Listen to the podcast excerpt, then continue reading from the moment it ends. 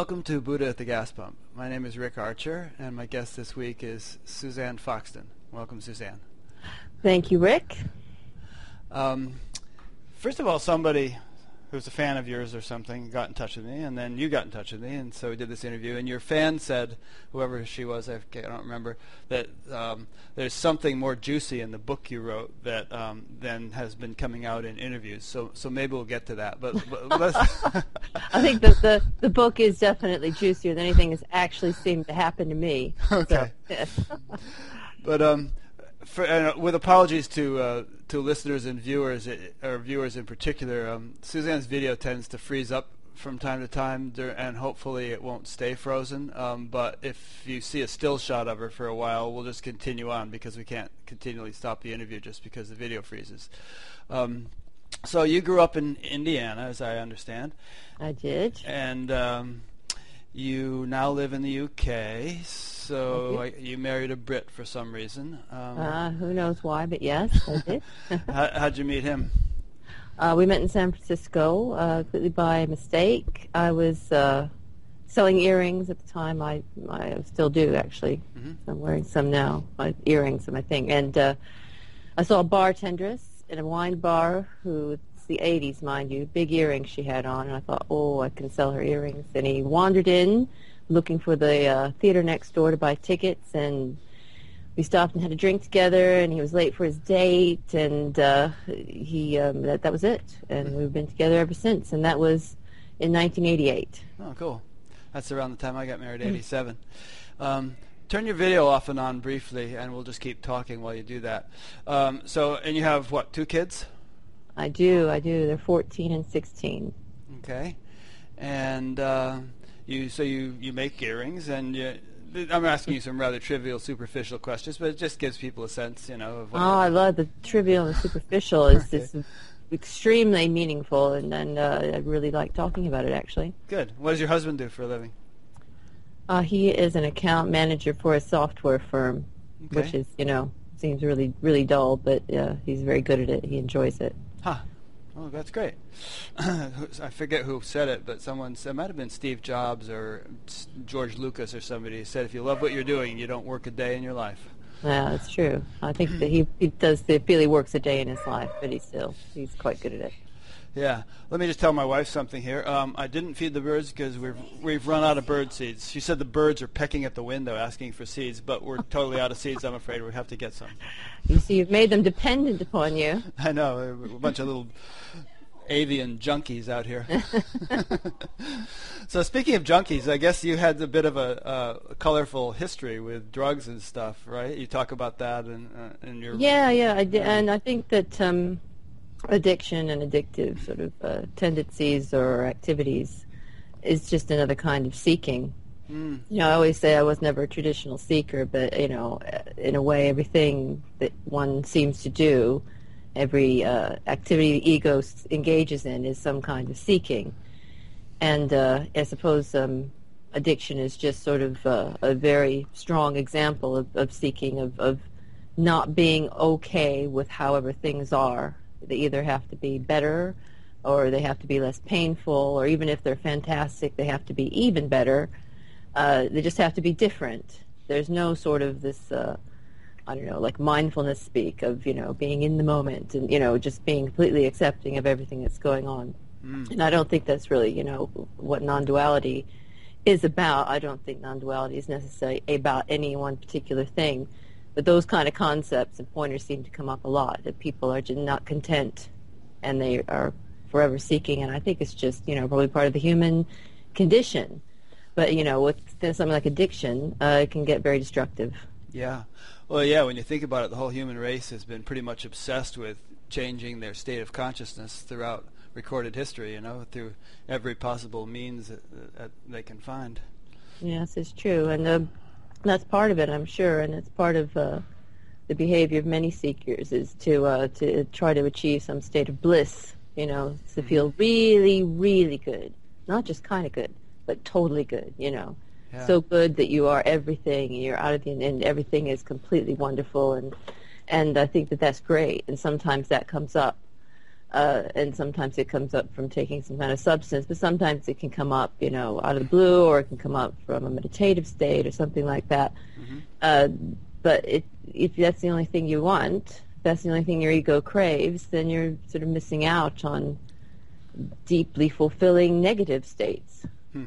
So I mean, and it, it's all just pointers and concepts, but uh, I've come to, uh, you know, to the set of concepts that say that uh, life is everything. It's set up exactly the way it's meant to be, and you're meant to have some, you know, not very nice feelings and, and things happen, and and that is just the way that it is, and and but that's not a bad thing. It's, there's nothing wrong with that. Yeah. Um, turn your video off and on again while I ask this next question. Um, it's interesting. Uh, as you were talking, I was thinking, well, in a way, you can't blame people for wanting to change the way they see the world because it can be fairly um, unfulfilling, as you were just saying. And so there's a kind of a natural craving for it to improve upon it. On the other hand, in, in non-dual and, and spiritual teachings, there's always this admonition to just uh, this is it. You know, I mean, what you see is what you get. Just kind of like uh, love what is, and so on. Uh, so there's kind of a paradox there, and, and a lot of people might find that advice a little bit hard to swallow because they find what is to be quite unlovable. You mm. know? Well, I suppose that uh, the the whole thing about making oneself feel better and needing to have whatever it is be lovable, maybe that's a bit of uh, you know, more mistaken than most concepts. Uh, it, it's not, you know, necessarily li- liking or loving uh, bad, you know, apparent bad circumstances and bad feelings. It's more like um, relishing them and uh, just uh, seeing them as a neutral thing and not necessarily a bad thing. But I do remember, you know, when I was just uh, about three years ago, all these things were sort of apparently gelling. And uh, I was sitting in the back of my house, sort of at our, our picnic table. It's a very still day. It's kind of gray and cloudy, like it often is here in the UK. And I and I'm like, this is enough, is it? This is enough. This is really, really boring. I just I can't see how this is enough. It was a momentary thing, mm-hmm. and it was enough. It was enough, you know. Uh, the next apparent instant, uh, I was, you know, just walking and going across my yard and going back into the house and uh, caught sight of a robin and yada yada, nature, nature, and the whole, you know, fascination. And so it just, you know, and the apparent unfolding story that seems to happen in time, if you seem to be stuck in that, you wait long enough, it'll change. You know, you wait if it's horrible, you wait long enough, it'll change into something that's uh, not horrible anymore. that's true. I mean, and turn your video on and off. Um, and like, but it, there is sort of a natural human tendency, is there not, to um, want to improve things, to want to make things better. Like this morning, for instance, I woke up with a slight headache, and I still have it. And I'd rather not have the headache, but I can live with it, you know. However, a, a friend of mine recently broke his back, and he's in like excruciating agony. Uh, and you know for most he says like you know fist clenching white knuckle teeth gritting pain most of the day and uh, obviously i mean if we had our druthers we would choose not to be going through a thing like that so how do you kind of reconcile that with the notion of you know just accepting everything as it is well uh, i don't know that uh, I'm not really sort of advocating this sort of conscious, willful, grasping acceptance. I'm gonna accept this kind of thing. Uh, it, uh, it's more of an organic thing, I suppose, what I'm talking about. But hey, you know, um, there's abs- absolutely nothing wrong with wanting something to be better, wanting pain to go away. Uh, you know, the way that we seem to be manifesting uh, it's all a dream, sure, but you know the way the dream seems to be coming out is that we are these biological creatures that need to survive, and you know pain is is you know part of the whole survival packet of tools, and if you feel pain, something's wrong, and if you can get rid of the pain, then it's better again. You have more chance of surviving. Uh, so you know, there's absolutely nothing wrong with with that. Uh, and I don't think that it's necessarily preferable to sit back and just uh, totally accept everything. And and uh, for instance, one of the times I get into uh, conflicts with my husband about all these sets of concepts is that he's very ambitious and he, he's always very much into improvement. And a lot of the things talk about, it does very much sound like you're just going to sit back and be a couch potato, you know, and do nothing. And it's not that necessarily at all. Uh, it's much more being open to everything, and then all sorts of possibilities can happen and open up, and potentialities can appear to unfold in the story of life that maybe if you are a little, if you have too much of a, a set and narrow goal, you won't see these opportunities and these doors and, and windows and potentialities. Uh, so I think it's more of a maybe more of an openness rather than sort of a willful.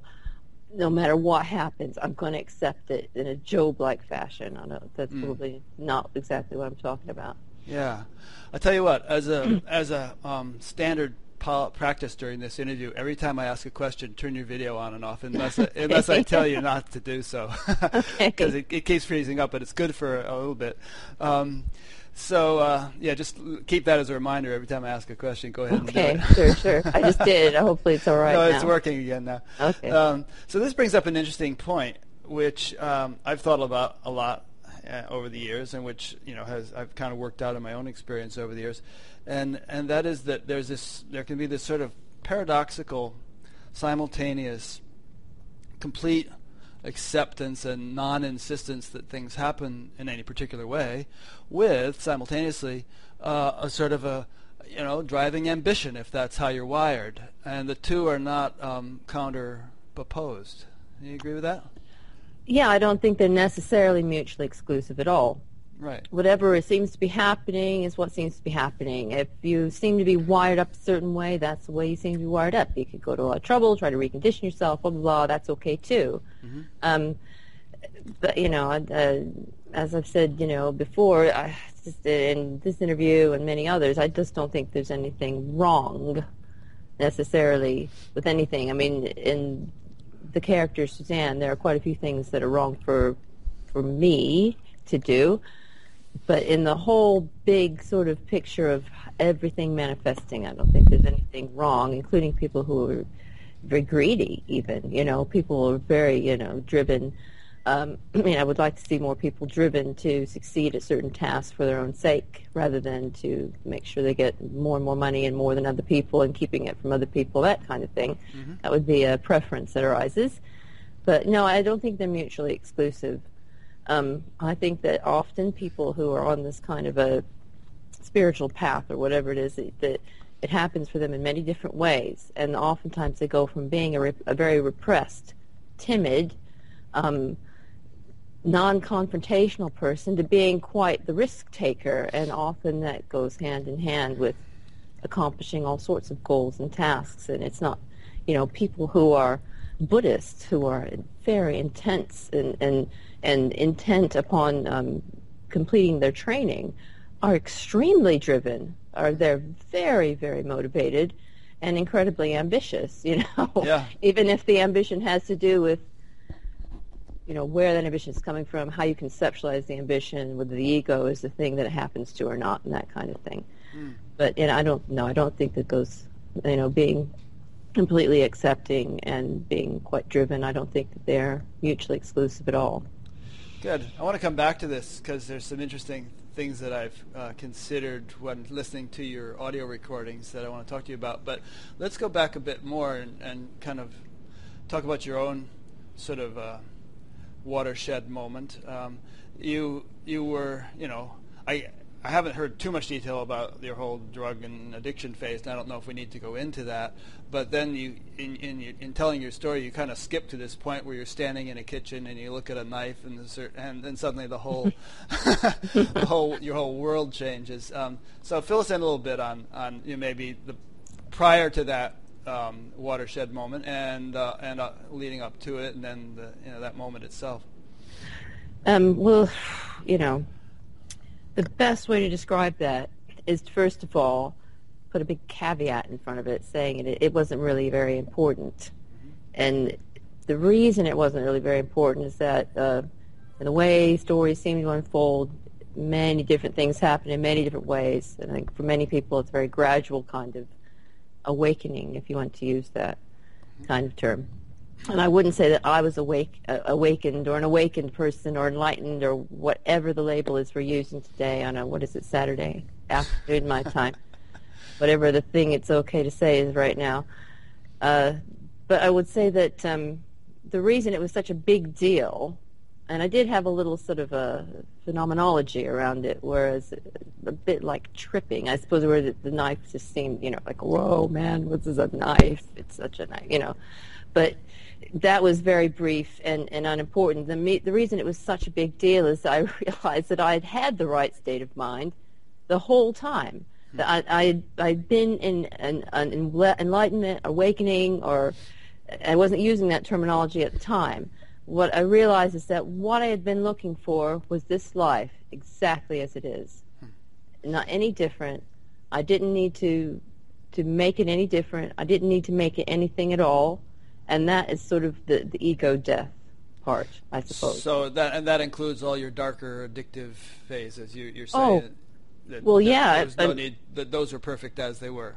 Absolutely. Um, you know, people, uh, uh, particular teachers and, and, and persons who are seekers and all, all kinds of people actually are, are very keen on relieving suffering. Mm-hmm. They're very, very much um, that is their uh, big deal. That is what they want to do. That is their big goal that they're very driven to achieve is to relieve suffering. And uh, however, without all the suffering that apparently came up in my life, which is only just a little memory spark of something or other that's happening right now, um, it, it's it's you know it, it's not real, but uh, all that suffering. Uh, I wouldn't have had anything to compare this to. Uh, it, life is everything. and um, suffering came up. I, I wouldn't trade it. I, if I could go back and, and you know, if I had, you know, that, that imaginative opportunity that many writers use to relive your life, how would you rewrite your life? I wouldn't rewrite it I, I, at all. Um, I mean, there's probably a couple of specific incidents where I was very unkind to other people that I would probably wish went differently. But as generally, I wouldn't rewrite it because um, that suffering was, was as it should be. And, and, you know, if you sort of just looked at the story of my life, you know, quite in a detached way, I mean, it makes a great deal of sense that that happened that way. And then it makes a great deal of sense that now it would be in a, you know, apparently much better place and much happier and content and, and blah, blah, blah. Although that isn't always the case either. Well, if you do manage to go back, I would suggest that you play the stock market with today's information. That would be yes, that's right. Absolutely. Send me a cut. Um, yeah, no, the Back to the Future too, isn't don't, it? Yeah. Don't forget to turn your video back on again after you turn it oh, on. Oh, okay. Sorry, sorry. Um, so, uh, but then again, I mean, if one of your kids has the flu and is feeling horrible, you don't just think to yourself, "Oh, this is going to be good for them because they'll feel so good when it's over." You do whatever you can to ameliorate it. You know. That's right. That's true. Yeah. Though I do make them work quite hard sometimes, knowing that when that's over, they will feel much better afterwards. Yeah, yeah. they finish fold, they finish folding this astronomically high pile of clothes or whatever, when they finish hoovering the entire house or whatever ridiculous task I set for them. Yeah. One thing that came to my mind, so I think you haven't talked about this knife incident enough, because I'm familiar with it because I listen to your videos a lot, but um, other people might not know what exactly you're talking about. But what you were saying was that, um, you know, you out of the blue, without really having much background as a spiritual seeker or anything, you had this kind of uh, awakening or shift. Um, yeah, I mean, I didn't know that that's what it was at the time. Um, I just thought that I'd finally come to my senses. Mm-hmm. Uh, that's probably a, the, what language I would have put it. Right afterwards, uh, I was walking around the kitchen going, oh, this is just so obvious. It's so obvious. It's so obvious. And what was obvious was that my life is what I had been looking for. There was nothing I had, had to change. And um, but because I had, you know, I had some phenomenology that, that went around it and some sort of physical weirdness that, that went around it. And I was just thinking, well, am I having flashbacks to things I may have done at university? I don't know.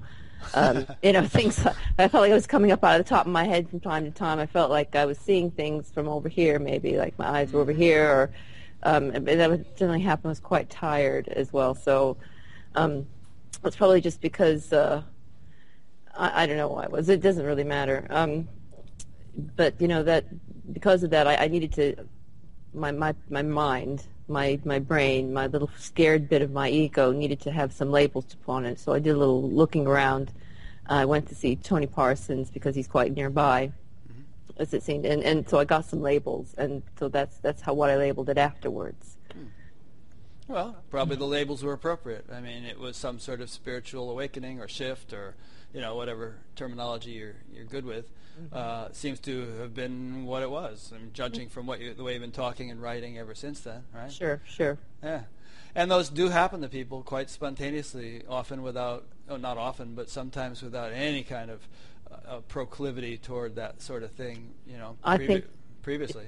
It seems to be the the case. Um, and I know there are very many people who are very traditional and they uh, very much into practice and peeling away the, the layers of the ego um, through meditation and through, you know, maybe devotion to a guru or teaching, certain teachings, and um, feel that that's the only way to achieve this kind of uh, state of mind or whatever it is, a lack of state of mind or whatever it is, who knows. Um, but I think that, you know, practice is often just life as it is presented. Uh, everybody has their own practice, and it is just the way their life unfolds for them. That is their practice. Yeah, I agree. Yeah. I mean, I'm very traditional in the sense that I've been meditating for decades, but I wouldn't say it's the. I'm not fundamentalist about it. I wouldn't say it's the only way. Obviously, there are people uh, who have what you had, you know, and many such stories. You know, I, I, I've interviewed several people like that who just out of the blue just kind of woke up and uh, didn't, uh, and, and often thought they were going crazy at first until they could somehow get a little bit of, you know, intellectual re, uh, reinforcement or you know just you know, what, what, whatever word I'm searching for explanation for it. Yeah, yeah. Yeah. I just, yeah, I needed a couple of labels, something to call it, uh, because I just felt as if I was, uh, you know, it it just felt a bit strange. I suspect that there are people in mental hospitals who have had genuine spiritual awakenings, and they and their people and the people around them thought they were going crazy and locked them up, Well, it's very possible. put them on Thorazine or whatever, you know. Yeah, yeah, the, it's very possible. Certainly, the, the weirdness, though, for me, has seemed to uh, uh, subside, and I, I feel quite at home. And and uh, I know lots of different teachers say this, but it's just very ordinary, and people just don't believe it. Um, enlightenment, awakening, whatever, it is ordinary life. It's just mundane, ordinary the dream, the thing that we're calling the illusion of life, the dream. That's that's what it is. That that's it. Um, the people and and it's just ex- your life, your perceptions, your judgments, your labeling, your thoughts, your not being able to meditate, your over meditate, whatever it is. That's it, that's what it is. Um, and and it's people don't believe it. They just they don't believe it. They think they got to work real hard. They got to be different. Or there's something wrong with them. They feel unworthy, um, and they, they're not. You know, they don't. Uh, it, oneness does not get any oneer. you know, uh, while you're meditating, and it doesn't. You know, everything doesn't become a little better at being everything because you and your little ego have managed to peel away another layer or whatever.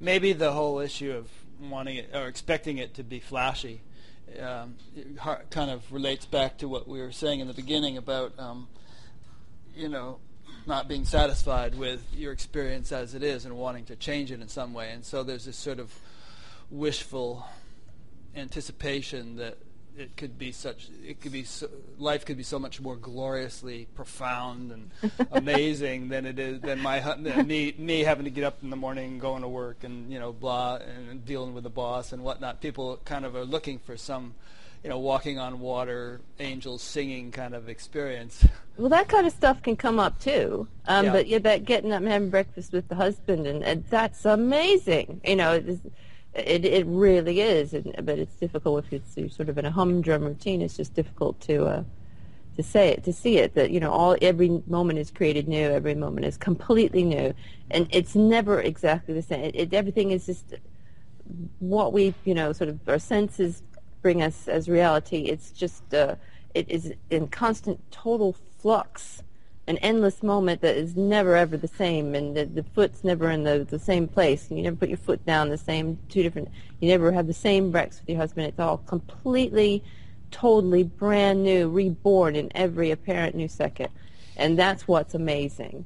Mm-hmm. Um, and it, it, you don't have to have some sort of shift of perception to, to see that. I really don't think it, it just you know the people have the right state of mind and perception already that, that they don't believe it.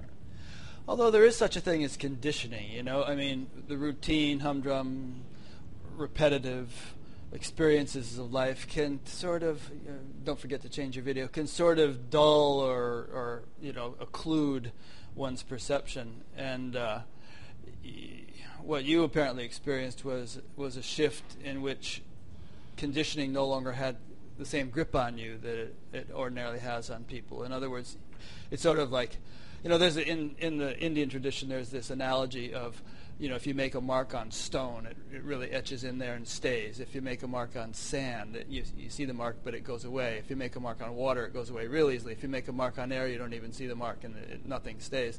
So, and that that's used to illustrate different degrees of conditioning and susceptibility to conditioning that different people have, and the and the enlightened person is supposed to be one who is like, you know, like the line on air. It's just uh, the experience is there, but nothing sticks. Yeah, I think I know what you mean. Um, well, that's, that's a really good analogy. I should read more, but uh, uh, I don't know. Um, your conditioning comes up. I still have conditioning, I suppose, but I don't care. Yeah. It, it, it, would be, you know, the water, does it, it air. doesn't bind you. No, it doesn't. You know, it, the outcome of it, I, I don't care. You know, I, I mean, I do. I mean, I want my children to stay healthy and well, blah blah blah, all that sort of stuff. Sure. All that stuff related to survival that still comes up. Conditioning still comes up, but you know, so what? Uh, it it doesn't. I'm not invested in it so much, I suppose, anymore. I, I don't. My persona isn't the only thing I am anymore. It, it's whatever happens, that persona is. It's not a a big deal. Um, I can, you know, I, I would probably prefer us not to lose all our money and have to move and not being able to put our children through school, blah blah blah. But if that kind of thing happened, then I'm, I know that oftentimes these kind of things happen, and the unfolding story is that you grow and learn, blah blah blah blah blah. So you know, whatever happens, uh, I truly believe that I, being my small little little self, little persona, will be fine. Mm-hmm. Uh, it, it, doesn't really matter, and I think that's the difference. You know, that I'm not invested in the outcome of the story anymore. Yeah, well, there's plenty of references to that sort of thing in the traditional, you know, scriptures too. They talk about you know you don't live for the fruits of action. You you just sort of you have control over the moment alone and never over the fruits of action. So you just act in such a way spontaneously that you're not attached to the outcome. And and that's you know considered to be a, a healthier way of functioning. Makes sense to me. Yeah there, there's something I thought a lot about a lot when I was listening to you, which has kind of been on my mind anyway recently. Um, and actually, you didn't need to change the video that time. All right, okay. we, had, we hadn't been. I'll, I'll leave it alone long. for a while. You just tell me from now. I'll on. tell you. Ordinarily, you do every time I talk, but um, that was such a brief interlude that you didn't. Okay. Um, but in any case, um, it's it's sort of like I was interviewing um, Gangaji's husband a couple weeks ago. I guess I shouldn't identify him that way because he has his own identity, Eli Jaxon-Bear. And he he quoted something that uh, his teacher Papaji had said, which is, uh, as I recall, "Don't land anywhere." And we were we were discussing that in the context of not kind of locking yourself into any particular perspective as being the absolute truth or the absolutely right one to the exclusion of all others. Um, and the reason I think of that is, uh, in listening to you, is that you you're pretty good, I think, at, at kind of shifting around between different perspectives. On the one hand, I've heard you articulate that uh, that ultimately nothing is happening at all and never has, and then at, at another time you might say um, everything's perfect just as it is, uh, and then another time you might say, well, yeah, but I got this situation with my kids or whatever that I need to deal with, and and my my attitude on all, all that is that um, no one of those can be kind of uh, you know adhered to to the exclusion of the others, paradoxically opposed as they may be, it's it's kind of the best approach is to take the whole big package and accept them all as as being valid, each in their own realm. Yeah, I, I think that um, well, mind does have a lot of trouble. The mind in general has trouble with um, uh, opposing concepts um, happening or appearing to happen simultaneously or in the same sphere. Um, and wants to chop them and change them and categorize them and subcategorize them and, and make them, you know, uh, make sense, have them all very neat and tidy and figured out. And of course, uh, that's impossible. And uh, yeah, I like the I like the uh, the analogy. Don't land anywhere.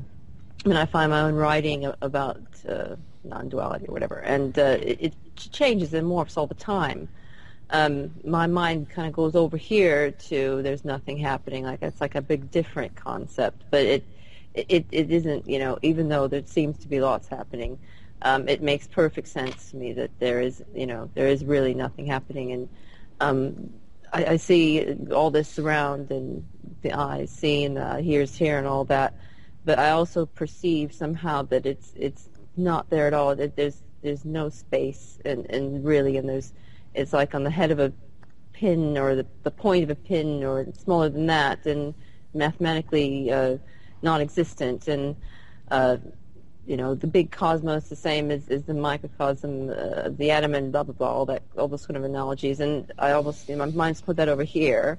And but you know it, it doesn't matter uh, uh, this whole thing about coming back to the marketplace having had some sort of awakening or whatever and then jumping back into life diving in and in really being able to enjoy the unfolding of the story is kind of where I'm at. Mm-hmm. You know. Yeah, there's those uh, Zen pictures of you know the ox herding pictures. I don't know if you've ever looked at those, but they depict the various stages of the path. And and uh, you know in the final one, the guy is back in the in the marketplace riding the ox and you know completely integrated with the world. Whereas previously there was a picture where there was absolutely nothing there, you know, various other stages. yeah, well, if there's been an unfolding, we might have all kind of been mished together and maybe out of order and, and out of sequence a little bit. But yeah, I mean, I just feel like um, I, am th- there is, seems to be less judgment about things, including my own attitude towards life or whatever. I don't feel like, oh, I must be this way, or I must not be this way, or I must only say this kind of thing, or I must never say this, or uh, whatever.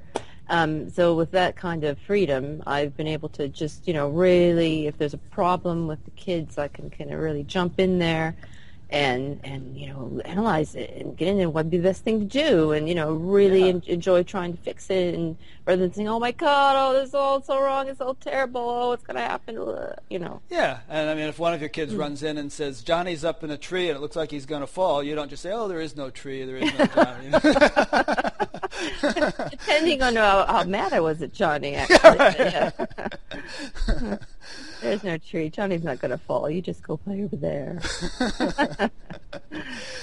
um, I heard you allude to physics several times during some of your talks, and um, I find that to be a really helpful stru- uh, metaphor or uh, structure of uh, understanding for deal- for coming to terms with what we're talking about right here which is that you know I mean the physicist will tell you that life is structured in layers, and that obviously on on one layer we have you know paper, and go deeper and it's carbon molecules, and go deeper than that and it's atoms, which bear no resemblance to paper, and keep going down and there's no atoms, and and you go down to a point where there's actually nothing of any substance whatsoever, and that, you could say that's the ultimate reality, but um, the the laws of that level don't you know um, pertain to the laws of this level. You know, you can't mm-hmm. light a fire on that level by you know striking a match. So, uh, but all these levels are like the Chinese, the Russian dials contain one within the other, and each has its own sort of uh, its own realm and its own significance. And and the spiritual realm, I think, is very very similar to that, where you're kind of you, have inc- incorporated a, a vast range of of creation within your experience, including the range, the level at which nothing is happening, including the level at which everything is perfect, including the level at which, damn it, this needs to be changed. you know, it all fit, it kind of fits into one big package. Yeah, it, it, it, I, I really truly believe that that's true, that it does, and you know, but uh, I'm not going to hold on to that belief system necessarily either. Um, yeah, and I, did, I, I find myself less and less concerned with see, there, there isn't anything there. I won't say that I'm egoless or whatever, but there isn't anything there that needs reassurance. You know, there isn't anything there that, that feels lost. Right. Uh, there isn't anything there that that needs to know that you know everything's going to be okay and, and things are a certain way, and, and it, there just isn't anything there that needs that at all. hmm Mother is at home. yeah, something like that. Did your family notice much of a change in you? Um, Oh well, gosh, yeah. I mean, I'm much more there, and I'm, you know, much. I, you know, help them much more. I suppose I'm, I'm reliable now, and the new I- improved mom. well, yeah, absolutely. And then I, I wrote a book, and it got published, and I'm actually earning a little bit of money, and you know, and I'm talking to people, and um, you know, I have coffee mornings once a month to keep in touch with people because a friend of ours died recently, one of the mums in the neighborhood, and and I wanted to make sure that everybody. This is one of the best things I do, frankly, is these coffee mornings. Just you know, they're because they're the primary school level mums, and everybody's at secondary school now, what we call high school in America. Uh, we just don't see each other very much, and we just get in touch. And you know, so I'm doing that kind of thing. And you know, but mind you, I mean, when I was sort of not very well, and you know, uh, definitely, you know, not only you know having uh, addiction to substances, but you know, doing things addictively. I was the chairperson of the PTA. I was crazy busy. You know, I was, but you know, it was it was not uh, terribly present for it. I suppose I was just sort of running around like a crazy freak doing stuff Yeah. and uh, so um, no, I'm just you know I'm much more involved, and you know uh, I hear lots of talk flying around in the non-dual community, if there is such thing, about it's okay um, all this talk about enlightenment um, and being very spiritual, but you know, are you what are you doing about your relationships? How intimate are you with, with people? How how risky are your relationships? How willing are you to be honest with other people? And uh, how much you're willing to invest of the apparent time, effort, and energy that seems to come up uh, in, into the people in your life. And I think that that's that kind of hits the head, uh, the nail on the head for me just at the moment. Uh, I find that the biggest difference in my family is that I'm able to be very intimate with them, and I'm able to um, not fear them in any possible way, and, and uh, it, it makes life a very different kind of unfolding. Uh, one that I definitely prefer, but that, that I don't. I'm not saying that that's the way it, it should it should be or must be or whatever. So you're saying that um, in the non-dual community, people are kind of coming to recognize that it's not enough to sort of have a non-dual sort of realization, but there needs to be an embodiment of it and an integration of it into practical life. Is that what you're alluding to? Yeah, integration. I think is the word that I saw flying around recently. Yeah. Yeah. I think that's good because you don't need to change your video this time because you haven't Okay. frozen yet. But I think that's good because um, there are a lot of people, not a lot, but some well-known voices who who seem to insist that there is no practical ramification whatsoever of spiritual awakening. It's not. It has no bearing on your relative life. But what you've just described and what many people describe is that yeah, it's in, enhanced it a lot. It's made life a lot smoother, more enriched it in various ways. Well, yeah. I mean, I wouldn't say that. I wouldn't proscribe that there is, you know, integration must then be the next step if you've had some sort of awakening. Blah blah. Right, blah. right. And but you know, just this seems to be the case to me, and on my sort of ego self, little self, whatever is, it resonates with that kind of, you know, reading and, and those kind of concepts just right at the moment. And uh, yeah, I understand that. Um, I, you know, but I would go along with also, but there isn't really a practical application. Uh, there isn't anything that you're supposed to do next, but that just seems to be the, the case. I mean, and it seems to make, it seems to be, you know, a, a microcosm of of everything uh, with your little personal relationships in a small circle. Um, if you are being as intimate, honest, blah blah blah blah blah, with those people that are closest to you in your life, uh, then that they're less other, um, and that you know if you're getting as close to people as you can within the uh, the uh, limitations of the body and the mind and you know the separate apparent package, then that's like a, a, a microcosm for the big oneness or whatever. And so that's what seems to be happening.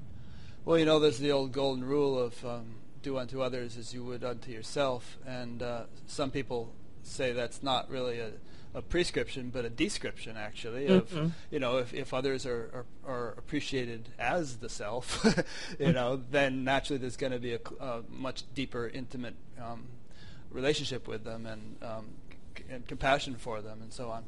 Yeah, I mean, it's chicken and egg. It could be the way around, I suppose. Um, one way is practice. I am going to treat these people as, and then there's the other one is that if the people really are seeming to be less other, then you just naturally do that. Yes.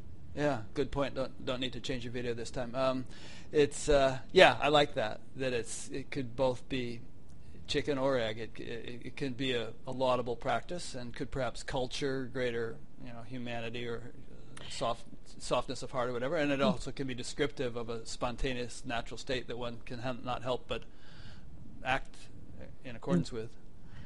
Yeah. Um, I mean, if you're going to, if the unfolding story seems to be about conditioning and, and training and, and practice, then that's a good one to do. Why not? Why not recondition your, your small self in that way?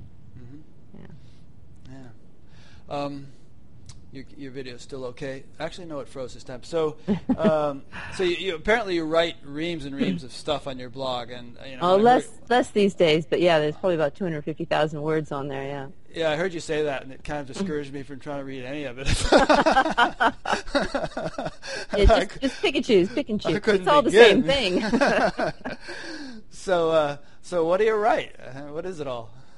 um, oh well, it's all. Uh, I mean, these days I kind of have to be sparked off by something I might see on Facebook or I don't know, Mhm. somebody says to me, and um, then I get a concept going. Or and, and I also have to have a film clip now. I've decided, and also a, to make a picture that I do myself. So it, takes a while. It's about once a month I update it. Um, but I mean, it's just generally saying exactly what we're saying here over and over again with different pointers. so, so you know, I get, I go on to one that when I was first writing, I was like, oh, it all seems to be, it doesn't seem to make much sense, you know, the, the whole thing about uh, those mutually exclusive concepts where I just, I felt, you know, quite adrift and, and then you can see the whole thing, you sort of chart the, the journey or the apparent journey I've had through the, the blog and the pointers and whatnot. And uh, now it's more, much more about uh, um, picking on concepts that might be a little bit limiting, that seem to be a bit limiting, uh, because that, like we mentioned earlier, that you question everything, don't land anywhere, ne- never think you've got it. You think you got it, you haven't got it. You know, keep keep always question everything. You know, Mm. every time you think that that you you this is it, then you it probably isn't, and just you know. So th- that's kind of what the blog's about: is to, to keep questioning and keep you know, keep the whole thing rolling. That's nice. I like that. Uh, there's a well-known teacher who often says we should always have the attitude of a beginner, and says that even to you know people you would consider to be rather advanced. Um, and I think that's the implication that there's there's always fresh ground to break, and so you know don't rest on your laurels. Keep questioning. Gosh, I, I would so agree with that. I mean, that just seems to be what what arises. What arises with me is uh, that sort of um, ooh, there's pretty birds flying around up there. Oh, feed 'em for me. the seagulls, they feed themselves. Oh, okay. And uh, uh, the um, oh gosh, I was distracted by the birds. Well, You're okay. You're saying that's what's arising for me. I was saying about uh, always having the attitude of a beginner, and you you kind of. Oh like yeah, that. yeah. Um, the more I know, the less I know. Uh, Mm. Seriously, um, the the more, but you know, it's all sort of a big opening and and expanding in many ways. But in many ways, it's a, it's a bit of a narrowing and a contracting, even though that's supposed to be anathema to all this. Mm-hmm. Uh, I mean, being, co- I mean, I, I spend quite a lot of time um, with a very set routine in my house with my writing and then my the housework and then I do the, go pick up the children and you know it's all quite da, da, da, da, da. Um, I know that it's time in my life when that's uh, kind of the thing, but you know it's quite a contracted life. It's it's uh, and I spend lots of time in my head where you're not supposed to be, uh, not present and aware in this moment at all, but composing or editing or or writing uh, the second book and you know completely not here at all. And it, it's, it's supposed to be not what you're supposed to do, but you know who cares? Who, who said? yeah, I know. you just but you hear a lot, you know. Oh, you Yeah, right. So, but um, and uh, and so I would have thought, oh, you know, some time ago I probably would have thought, oh, I mustn't do that. But now it's like, well, that's just what's what's happening. That's what is rising now. I don't know everything. There isn't any particular way I'm supposed to be, I guess, and Yeah. that's just what's happening now.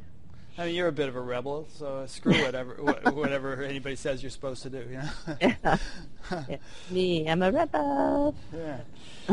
Um, so, so writing for you has not just been a kind of an instructive thing, like oh, I have this knowledge to impart to others. It's really been a self-exploration. It sounds like.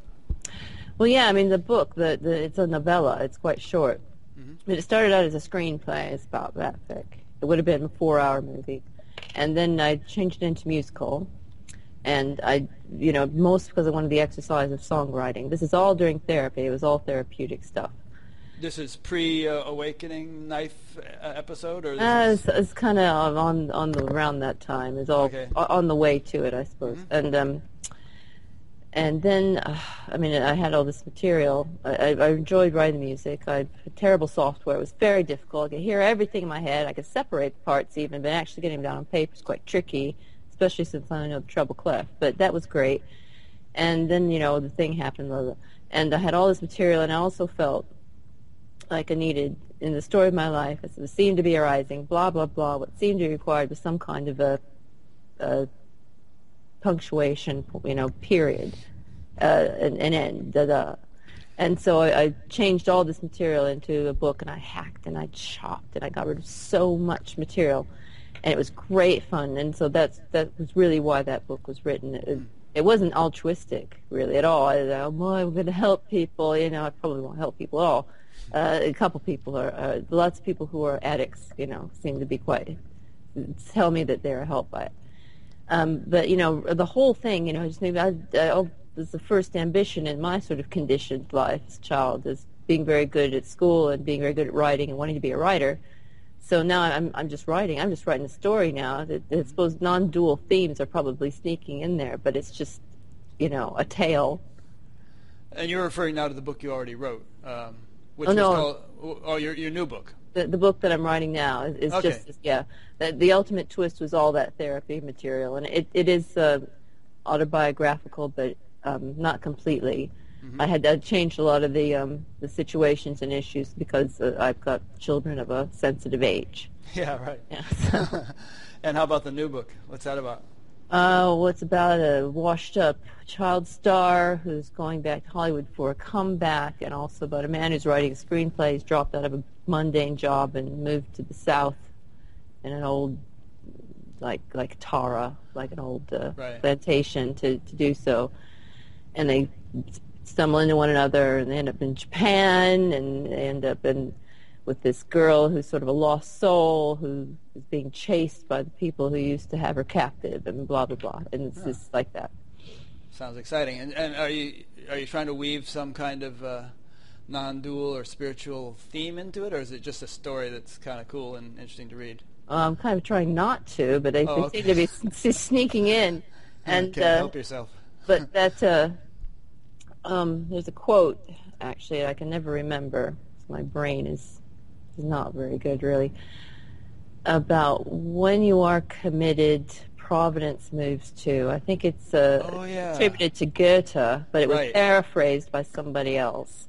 maybe uh, Nelson Mandela or somebody. I don't know. I don't think so, but I mean, I know what you mean. It's like Yeah, you, yeah, just, you just go for it, and everything's going to sort yeah. of start. when so when there is doubt, when you're wavering, then there's there's chance to just let it all slip by. But when you're committed, um, then all kinds of things come to help you that you would never thought possible, and it ends up happening because in a way that you never would have dreamed of Mhm. because you're committed. And that's not necessarily a, a belief system of mine, but that is kind of behind the character's motivations in the book.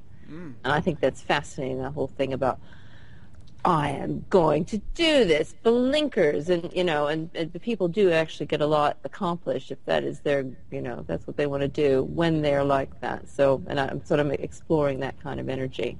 And you've haven't you found that yourself? I have. You, you just Yeah, You commit absolutely. yourself to something, and all sorts of things begin to click. Uh, indeed, but you know, my conditioning is, is also along the lines of, well, you know, I'm not going to completely commit myself, you know, because I'm probably kind of rubbish, and you know, we couldn't do it anyway. So, um, so that kind of conditioning comes up.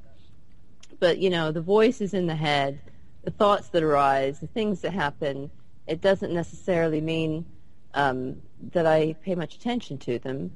Uh, it's you know, I'm don't know what I'd call myself. I mean, just a a lot more content than I used to be. But it, you know, I still get all kinds of, of not so much "you are shit" kind of messages, but more like, you know, oh, you're not actually very competent in that, are you? Kind of things, that thoughts that come up. It's probably true, mind you, but uh, but you know, and, and all all kinds of ridiculous thoughts come up. My head thinks all kinds of crazy stuff, but you know what? You don't. I don't have to buy into it. I just kind of ignore it. It just kind of plays out. It rolls away, and that's it. Yeah, it's just that little devil on your left shoulder, you know. Kind of. Well, it's like I mean that illustrates a nice point, an interesting point, which is that, um, and your video is working okay at the moment, by the way, uh, it, which is that uh, an awakened person or whatever kind of terminology we want to use uh, doesn't necessarily have qualitatively different kinds of thoughts than an, a non-awakened one. It's just that they're no longer gripped by them to that extent, you know. Yeah, that's a good way to put it. Um, I mean, I would put it. I just ignore my myself. I just ignore my brain, and just get on with whatever I'm doing. You know, I yeah, but there was probably a stage in your life where thoughts like that would have been so compelling and convincing and uh, you know commanding that you know you would have taken them as having a lot more um, gravity than you do now. Oh, so true. Um, I think that I'm sure this comes up for other people as well as me. These sort of thoughts that I'm no good, I am unworthy. The sort of the whole family of, of I am unworthy thoughts. Mm-hmm. Uh, sorry, my husband's yelling downstairs because I guess England must have just scored a try against Wales in the rugby. Oh, good. but uh, oh gosh, I kind of lost that train of thought as well now. Uh, we're talking about thoughts of unworthiness. Oh yeah, yeah. Um, now this might be a, a, a trait of an addictive personality, but I had this sort of great grandiosity and very low self-esteem at the same time. And all those thoughts along the lines of, I am unworthy, uh, I, I'm terrible, I don't deserve to live, I have no right to be here, those kind of thoughts were sort of generally stuffed down and repressed by the grandiose part of me. Thought it was fantastic, wonderful, and amazing. and uh, so uh, when, when I was going through therapy, and, and you know, people go through therapy in all kinds of ways, often through just talking with their friends, and uh, uh, it was uh, it was I had to, un, to unleash all that. So for a while, when I was actually getting healthier, I was just I was just I'm thinking I'm terrible. How could I have done this? Blah blah blah blah blah. I'm horrible, and I don't want to. You know, I don't deserve to exist. I am a bad person. Uh, but I mean, I sort of had to let the lid off that Pandora's box, and they all sort of flew away and stop being having any power whatsoever. But you know, this isn't really you know non-duality. It's just what seemed to happen to me, and it seems to happen to a lot of people in various kind of practices that have to do with um, stripping away layers of the ego, whatever it is, whether it's Zen Buddhism or whether it's intensive psychotherapy. Yeah. Well, uh, stripping away um, layers of the ego is an important little phrase there to add on to what you just said because, I mean, it seems to me that if one is sort of solidly, concretely, predominantly convinced in one's experience that I am this person and that's all I am, then the, the kind of thoughts you were just talking about would have a lot of significance. You know, oh, all I am is this person, and I'm a terrible one. My life should end, and you know, blah blah blah. But if you know, if one kind of become comes to appreciate that, whoa, I'm much more than this small little tiny dot on the planet, that there's a much vaster reality, then how much gravity, how much you know impact can such thoughts have? It's almost like they're just kind of a, a static left over from from something that you know I don't know, not bad analogy there, but they're they're just kind of superficial noise uh, that still maybe habitually rides a bit on on the on a much vaster, uh, more significant uh, level of experience. Yeah, um, microcosm, macrocosm, I suppose. Yeah, Uh, yeah, yeah. I, I don't know. Um, yeah, I suppose the whatever the thought is, even if it is I rock, I am so great. I mean, I don't really grip onto that either. I do occasionally have that kind of thought as well, uh, probably more often than than I used to. But you know, it, none of it matters. None of it matters.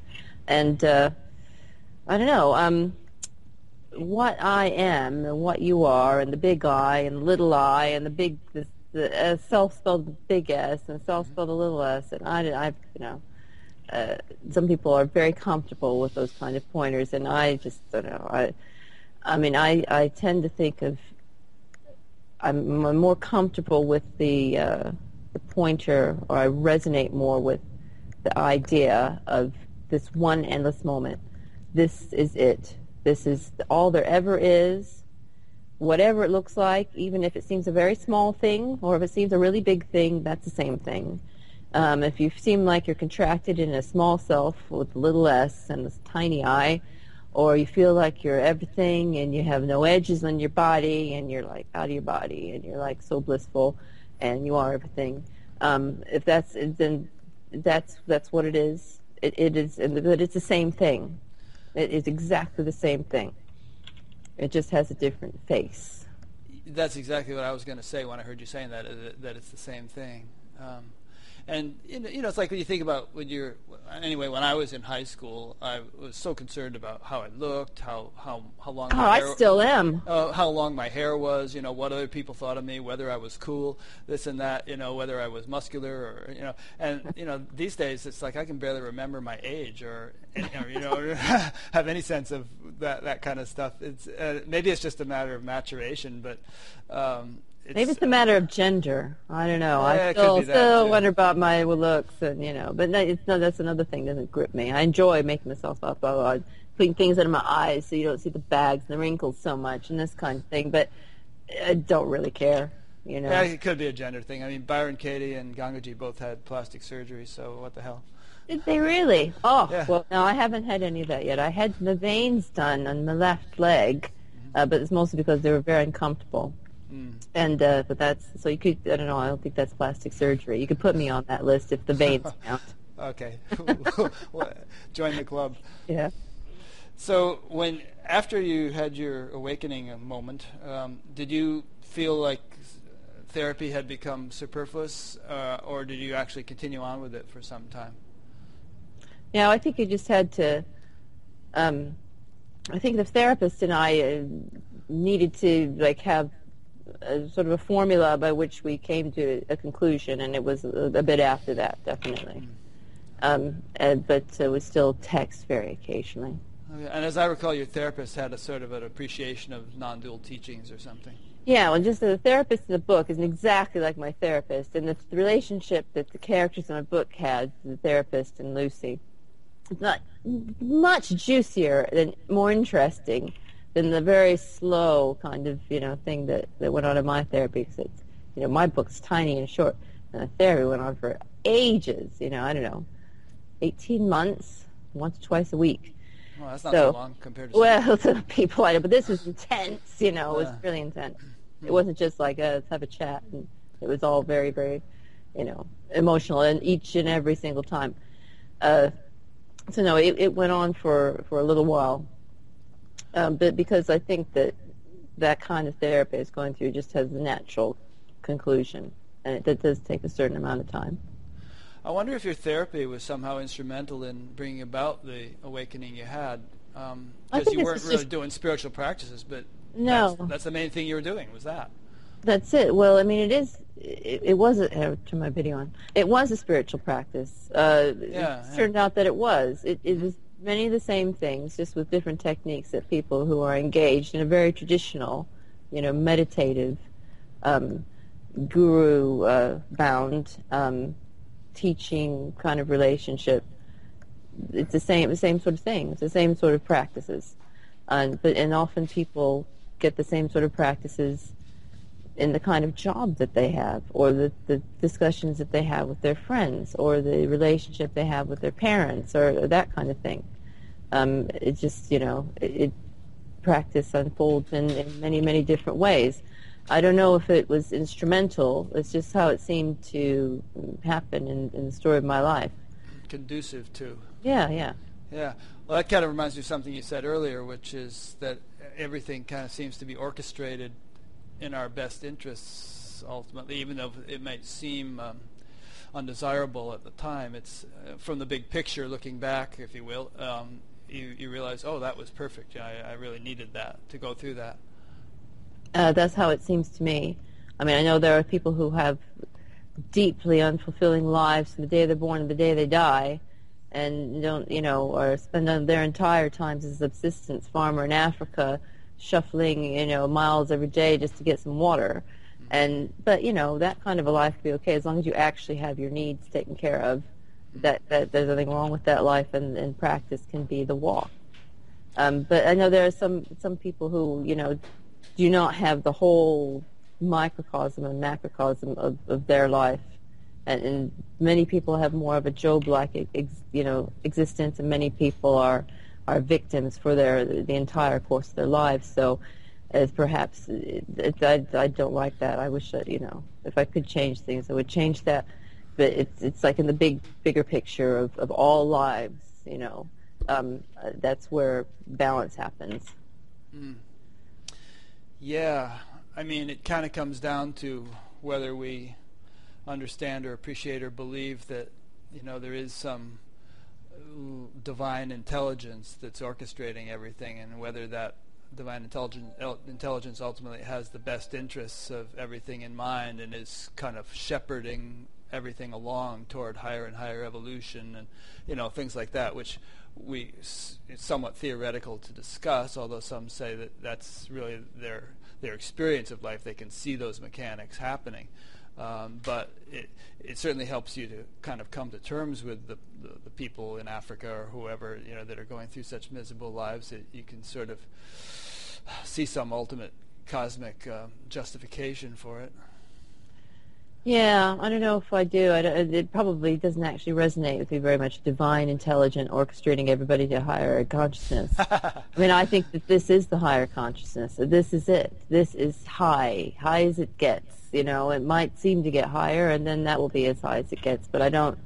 That doesn't sort of come into uh, the concepts that resonate with me. But you know, uh, uh, life seems to be quite ordered. You know this planet with life on it. I mean, there are certain rules of physics and biology that seem to happen. It seems quite ordered. Uh, so there's certainly, you know, that I would buy into. Yeah, there's some organizing intelligence apparently. Um, organ- that's what I mean when I say orchestrating. I don't, I don't sort of mean like a puppeteer who's. Yeah, yeah, yeah. In, in, in, but uh, you know, you look at anything in, in, on the Discovery Channel, whatever, some little story about what goes on inside a cell, and you, it, it's jaw dropping when you. It is. Yeah. huh.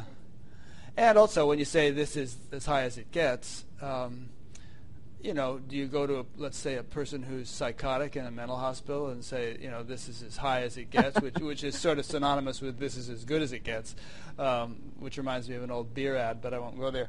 but um, you know, or or is it, is there a possibility that that particular confused soul uh, has some kind of brighter future, you know, as they move along and straighten out and, you know, whatever, either this lifetime or future lifetimes. I mean, I don't want to get too esoteric about it, but mm. that that could very well be the mechanics of the way the universe works. Well, it's just our mind wanting it to make sense, you know. It doesn't it make is. sense. It isn't. Uh, you know, there's there's karma, there's there's rebirth, you know, to to take care of those people who have the crap life their whole lifetime. Mm-hmm. And that's just, you know, but that's just because the mind wants it all to make sense somehow. And uh, I don't but know that it could actually be the way it works, though. I mean, sure, maybe, sure. I mean, I don't, I don't, I don't particularly care, but you know, yeah, uh, yeah it, it certainly could. It certainly could. Um, you know, I wouldn't go. I wouldn't go to a mental hospital and say to a psychotic person, "This is good as it gets." I'm not that that mean. it makes me laugh. They like, "It's as good as it gets." Forget about it.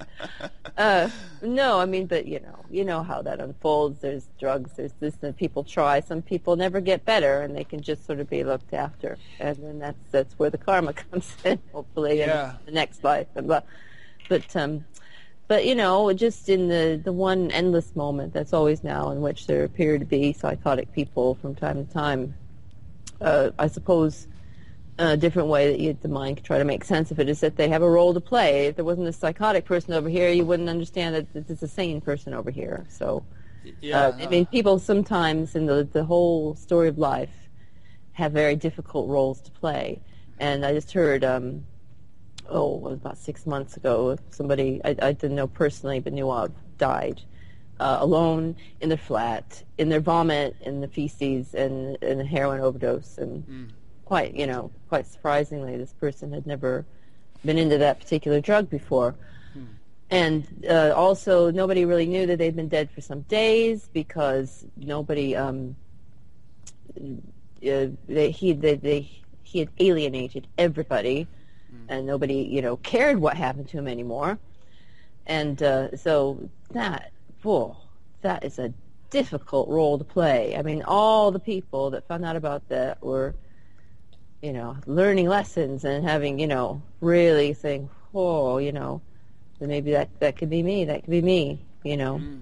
Yeah. And uh, and they just have some people have a very difficult role to play, but you know, every role can potentially change but uh, it doesn't really matter. I mean, this is sort of a, a whole different train of thought than than non-duality, I suppose. It um, uh, as one small self and one contained ego and one personality you can only do so much to, to help others. Um, and I tend to try to do what I can with the handy and convenient people I actually live with. Mm-hmm. You know, and they actually need lots of, of tending to and take up a lot of my time and energy. So think globally, act locally. Yeah. yeah, yeah, yeah. No, you, there's some good points you brought out there. I mean, one is if we're going to have a universe, it seems that we need to have duality in it, or you know, pairs of opposites. If we're going to have you know, psychologically healthy people, we got to have psychotics. If we're going to have hot, we're going to ha- we have to have cold. And you know, if we're going to have fast, we have to have slow. It, otherwise, everything would be one amorphous blob with no distinctions within it. Life seems like that sometimes. Yeah. An amorphous blob with no distinctions. But yeah, yeah, no, that I mean, I, I say this a lot, and the few talks I've given, it always comes up. There's nothing wrong with duality. I mean, you wouldn't know good if there wasn't evil to compare it to. Now, it's really unfortunate, but that is the case. And now someday it might be just the memory of evil. We can work for that. That's fine. But you know, the the this is duality. I mean, this this is one, but in in order for there to be this uh, cup, this object that I'm picking up, there has to be, you know, the atoms have to be arranged a certain way, and there has to be a subject and object, mm-hmm. just to sort of get through life, regardless of what the actual reality is. Yeah. There's a Sanskrit phrase, um, lesha avidya, which means faint remains of ignorance. And the um, implication is that no matter how quote unquote enlightened one becomes, there has to be a, a sort of a some faint remains of you know con- concession with the, du- the, dualistic world in order to actually function as a human being. Um, otherwise, you know, you lie down and die. when you take care of yourself, wouldn't you? Yeah. you get um, taken out with the garbage one morning, you know? Exactly. yeah. And that thing you said about roles is kind of interesting too. It, it kind of implies that we almost sign up for roles, and some people say it that way. That we, before coming into this life, we choose to, you know, take on a certain uh, destiny in order to teach lessons to ourselves or to others, and so on. Who knows? I mean, it's it's kind of interesting to speculate. Um, go ahead. You were going to say something. Uh, no, I don't think it was. Um, but yeah, I think that. Um, yeah, I mean, I understand um, why the the concept of reincarnation is believed by so many, many people, and I'm saying that, that I don't actually. It, I mean, it, if you're trying, the mind is trying to make sense of things, and uh, signing up for a role beforehand, it's like, okay, I'm going to be a martyr this time. I'm going to, to be have a terrible life uh, because somebody has to, and because I'm feeling this bit of the energy with the terrible life, somebody over here is going to have the good life. So, and and I like that idea. Maybe that is the way it works, but you know, uh, maybe not. I don't know. Uh, but I like the idea. I can understand why it, it's an appealing concept. It really uh, does seem to explain a lot. Yeah, I mean, there's some people who say, well, in fact, Tony Parsons says there is no reincarnation because that implies that there would be someone to reincarnate, and there is no one. Um, mm-hmm. but that's the absolute view, you know, on a, on a relative level, as we were just discussing. Um, there is someone, even though ultimately, if you boil that down to its essence, it's it's nothing. It's the it's the vacuum state or whatever. But, you know, you know, so reincarnation may both uh, be it may exist, and at the same time, it's an illusion uh, yeah. and both can be true simultaneously. Oh yeah, I, and I that, I truly think that that's that that resonates with me anyway. Mm-hmm. Um, I'm right with with Tony Parsons. It's, I mean, there. I really just the, the whole that everything is a complete illusion and that nothing is happening really. Um, I sort of I get that, or you know, I I see that, or I don't know, whatever the right way to put that is. Mm-hmm. Um, it doesn't matter whether there's reincarnation or not. It doesn't matter. Uh, it doesn't matter whether there's heaven or hell. Um, everything is this. This is everything. And it, you know, there isn't something in the future in the, the next life. You know, the future is speculation. Reincarnation is speculation. Uh, the past is memory, always. And the, the speculation is, is also a thought process. And all those thought processes always are happening here now. And that's all there is. So I mean that that that, that is you know I suppose that is uh, I don't want to say anything that Tony Parsons says or that that's what he says, but I believe that is the, the gist of what he says, and then that deeply resonates. Mm-hmm.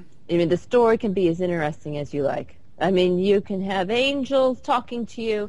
You can you know, oh my God! I mean you can have states of bliss. You can float and levitate. You can, you can, uh, you know, you could, you know, on a more mundane level, you could up sticks and move to Australia. You know, you, the story can be as interesting as you like, um, but you know, it's all the same thing. Yeah. Yeah. Well, and again, physics would tell us that that you know it's all the same sort of primordial unmanifest state, just kind of giving rise to you know virtual appearances, um, but it's all ultimately the same stuff. Yeah, absolutely. Huh. Well, Rick, um, I've got a deadline coming up, actually. Okay, well, this is yeah. a good stopping point. Yeah, okay. we, we stopped okay, bye. your videos about 20 times. good. Uh, um, so thanks. This has been fun. I've, I've enjoyed, you know, talking to you, and I think people enjoy hearing this. Um, you want to make any concluding remarks, or is that good what you just said? Oh, I think that, um, oh, what I always say is that this is not necessarily to do with non-duality, but I think that many people, many little self, small s's, or tiny eyes, whatever, mm-hmm. are very hard on themselves. And all the, those thoughts of unworthiness we were talking about later, that's come up a lot. And people buy into them a lot, mm-hmm. and it upsets me. And uh, I just want to say to everybody, you're perfect exactly as you are, and it doesn't matter what the story of your life is it's perfect. You are perfect as you are. It doesn't matter what the outcome, the, the things of your life. And in this moment right now, everybody is just exactly as they are. They're perfect, gorgeous, unbelievable, miraculous, apparent creations. Everybody. And uh, I would just love to see people being a little less hard on themselves. Beautiful. So, in other words, lighten up. Lighten up. Chill out. Great. So, uh, let me conclude. I've been talking with Suzanne Foxton, who lives in the UK. Uh, Suzanne has a blog which I'll be linking to from my blog, which is Buddha at the Gas Pump or batgap.com. Um, and she also has some videos on YouTube which you can watch. Uh, if you search for Suzanne Foxton, I'm sure you'll see them. Um, she's written a book and I think is working on a second book, so I'll be linking to that, and you can send me a, you know the info, info on your new book when it comes out, a link to that as well. Um, if you would like to be notified of few, uh, future um, interviews that I do, and I do one a week, then you can either subscribe on YouTube or you can go to batgap.com, B-A-T-G-A-P, and sign up for an email newsletter there. You'll receive an email once a week or so when a new interview is posted. There's also a um, podcast you can sign up for if you want to listen to this on your iPod while you ride your horse or whatever you do. so, thanks, Suzanne. Uh, it's been nice talking Thank, to you. Thanks, and, Rick. Uh, I've really enjoyed it. Thank you. Yeah, take care. You too. Okay, bye bye. Bye bye.